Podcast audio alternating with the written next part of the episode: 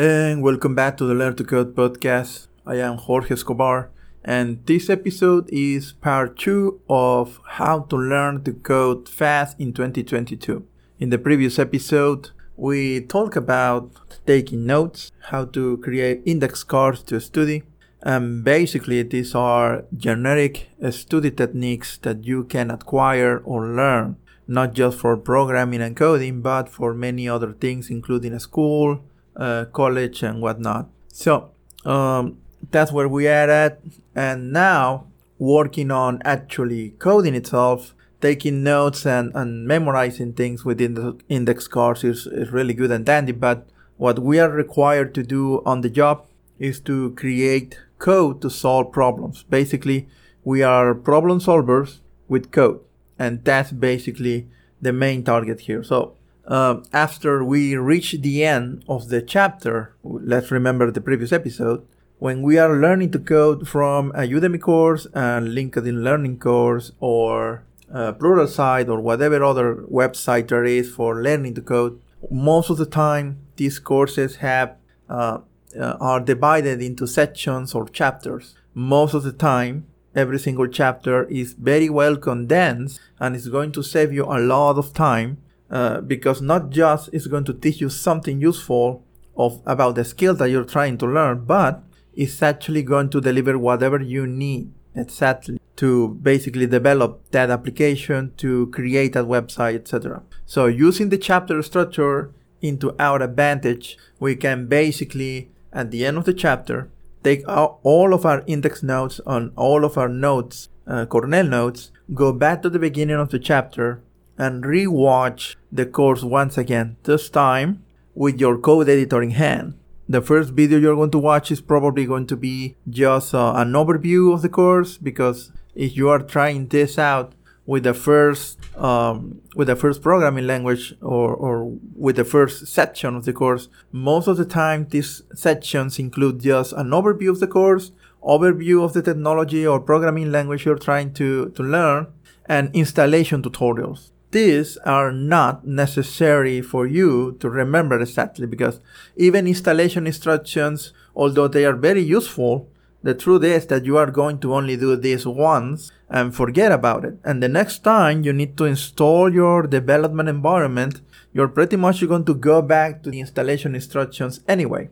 Unless you are installing this over and over again, it's not really useful for you to memorize this. Most of your time you're going to be working with your programming language or your tools or your development environment itself. So you can actually skip many videos at the beginning of chapter 1 for most courses.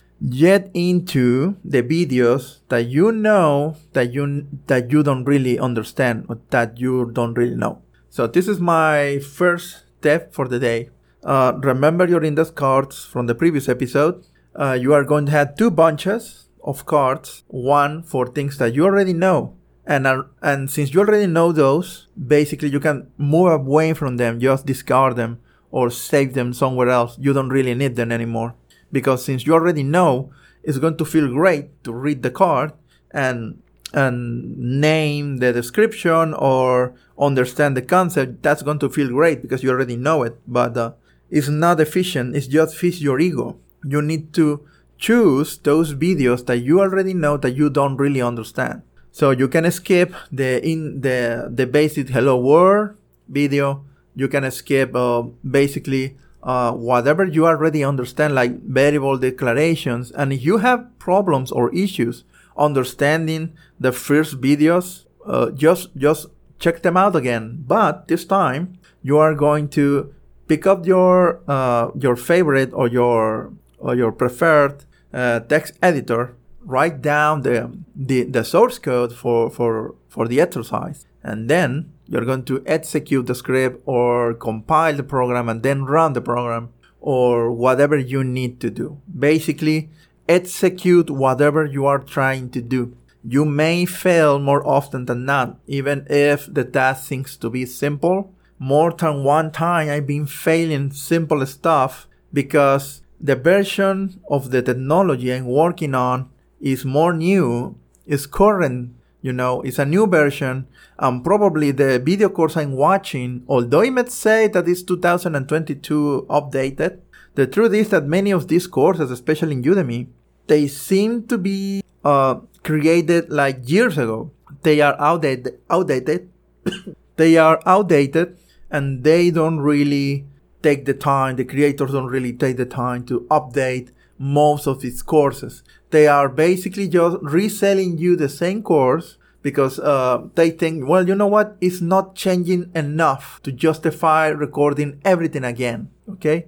So basically what video content creators do is they leave the course as it is, and then they just update some description, and now the video course reads, this has been updated for 2022.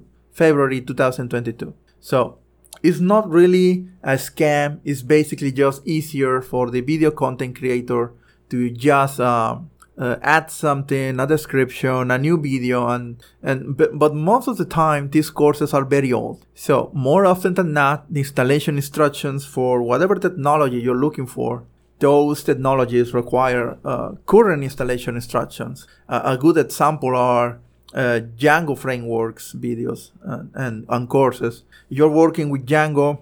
The difference between versions seems to be of little impact in the general sense, but for certain things, you are going to need to figure it out how to work with the newest version of Django. So these things seems to be trivial, but they are actually very important to manage. So my first step is to basically pick up the videos you don't understand and study those. So open those again, rewatch them, write the code on your text editor, compile it, run it, whatever is necessary to verify that whatever knowledge you learned is actually useful, that you can actually execute. Because at the end of the day, you're not taking away index cards or Cornell notes. You're taking away the skill itself to develop something. It's pretty much useless that you spend your time learning something and you cannot just execute. You need to execute. So that's my first step, basically, is rewatch the course or the chapter or the video and execute the code.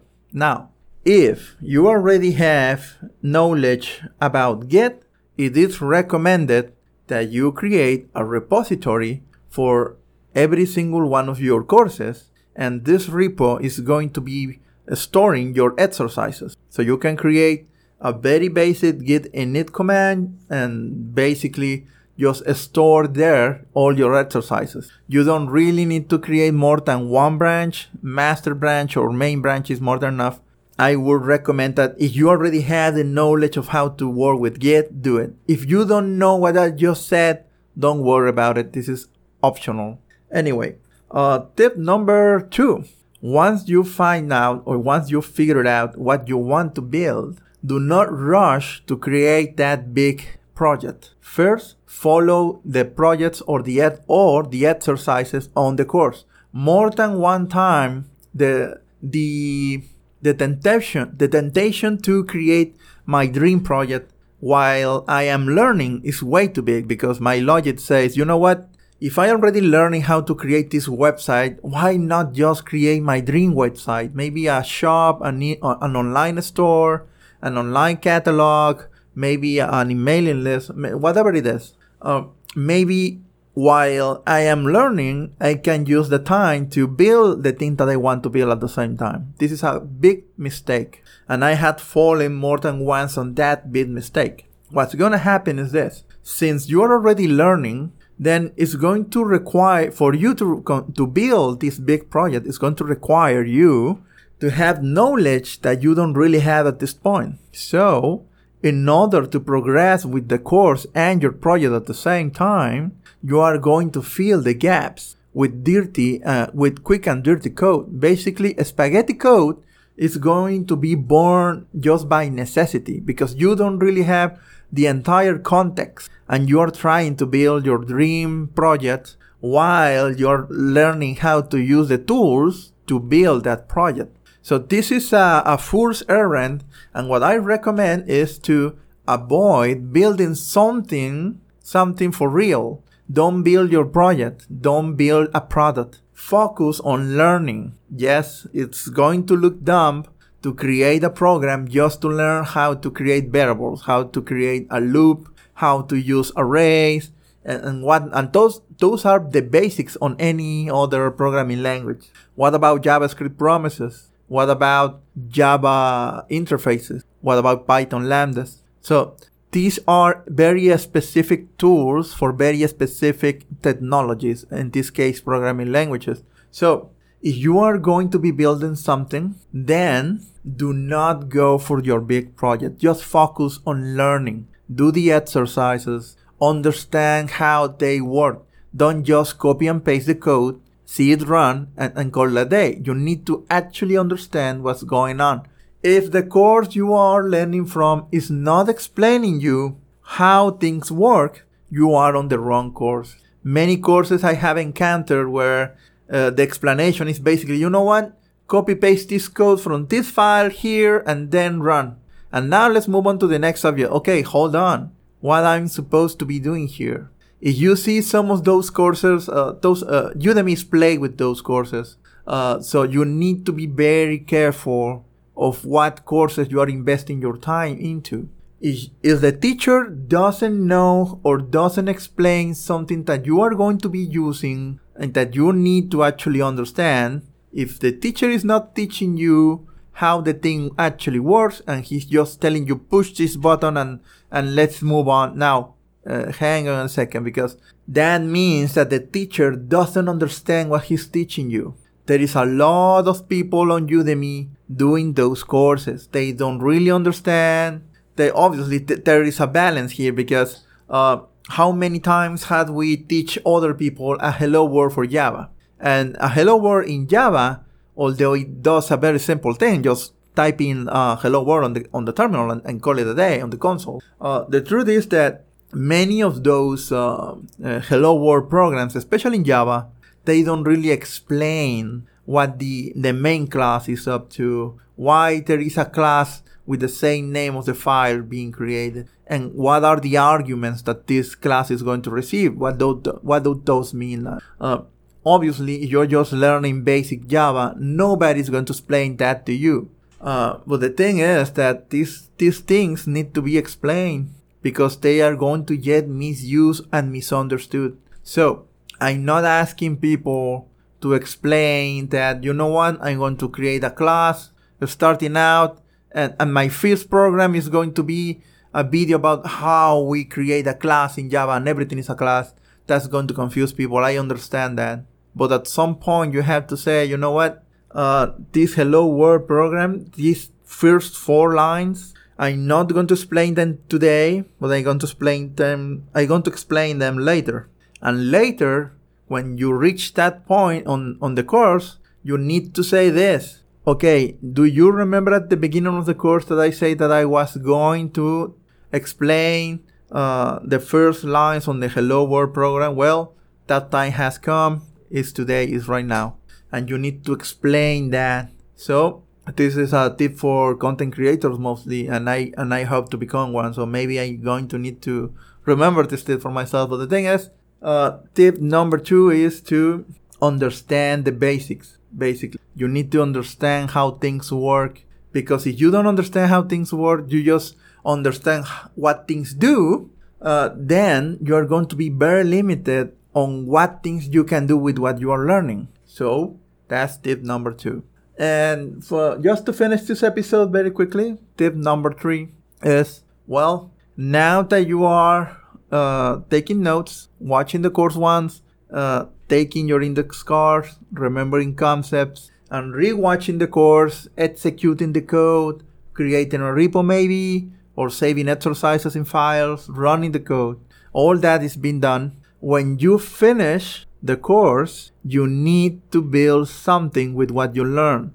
Either it's going to be a job that you're looking for. So maybe if you're building websites, you may need to build one website for yourself, and that's going to be way better than whatever you want to write on your CV. So if you can share a link to a project, you can share a link to a website, you can share a link to download an app for the phone, or a video game maybe, that's going to say everything that needs to be said about your work. But you need to start building a project when you finish the course. Do not start another course about something similar or the same and start forgetting about the first course. So this is going to give you permanence of the knowledge you are acquiring. Basically, what this means is when you finish a course, you are going to be tempted to pick up another course and you are going to think, well, that's progress because I'm learning faster. Not really.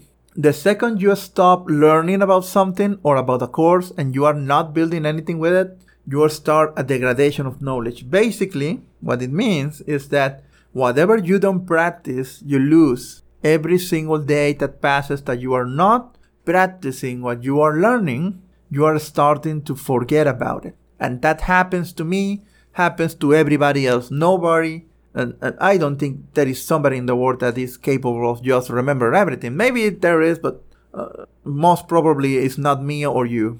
So what's going to happen here is, you know what? It happens to me every time when I switch jobs. For example, my previous job was working with Oracle, and I was working with PL/SQL, a scripting language for Oracle. That was it, basically. Before getting that job, the last position that allowed me to work with PL/SQL, that's the scripting language for Oracle, was 10 years, I believe it was 12 years ago. So the previous day that I picked up Oracle was 12 years ago before that day, before starting the new job. So I need to relearn Oracle and PL/SQL. So I pick it up. A PL/SQL course from Udemy, from the Oracle Master, a very good course.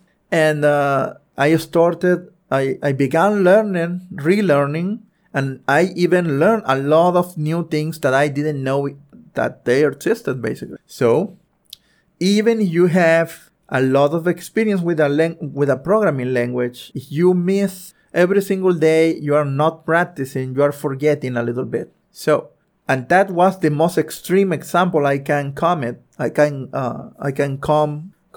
So another more realistic example is, well, you know what? A year ago, around these dates, I finished upgrading a website built with Node.js, that's JavaScript.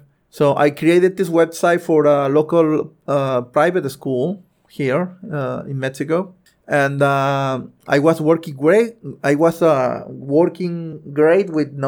and JavaScript. But if you ask me today, what do I remember about JavaScript and how to create websites? I can barely remember from my memory. I may need to read the code again. Thankfully, I became better documenting projects, so I can remember very quickly.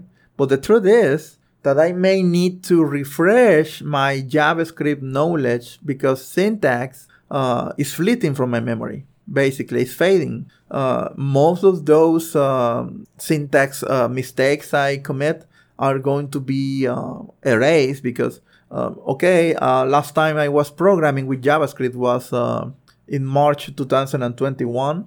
We are in the end of February 2022. So basically, a year ago was the last time I was working with JavaScript. So JavaScript is a little rusty on my brain, so nothing better than rewatch a course or read the code or revisit tutorials to refresh the knowledge. So I'm not relearning how to write a loop. I am relearning what's the syntax for a loop in JavaScript. So I'm not learning what variables are, what classes are. I already know that. What I'm learning is how to write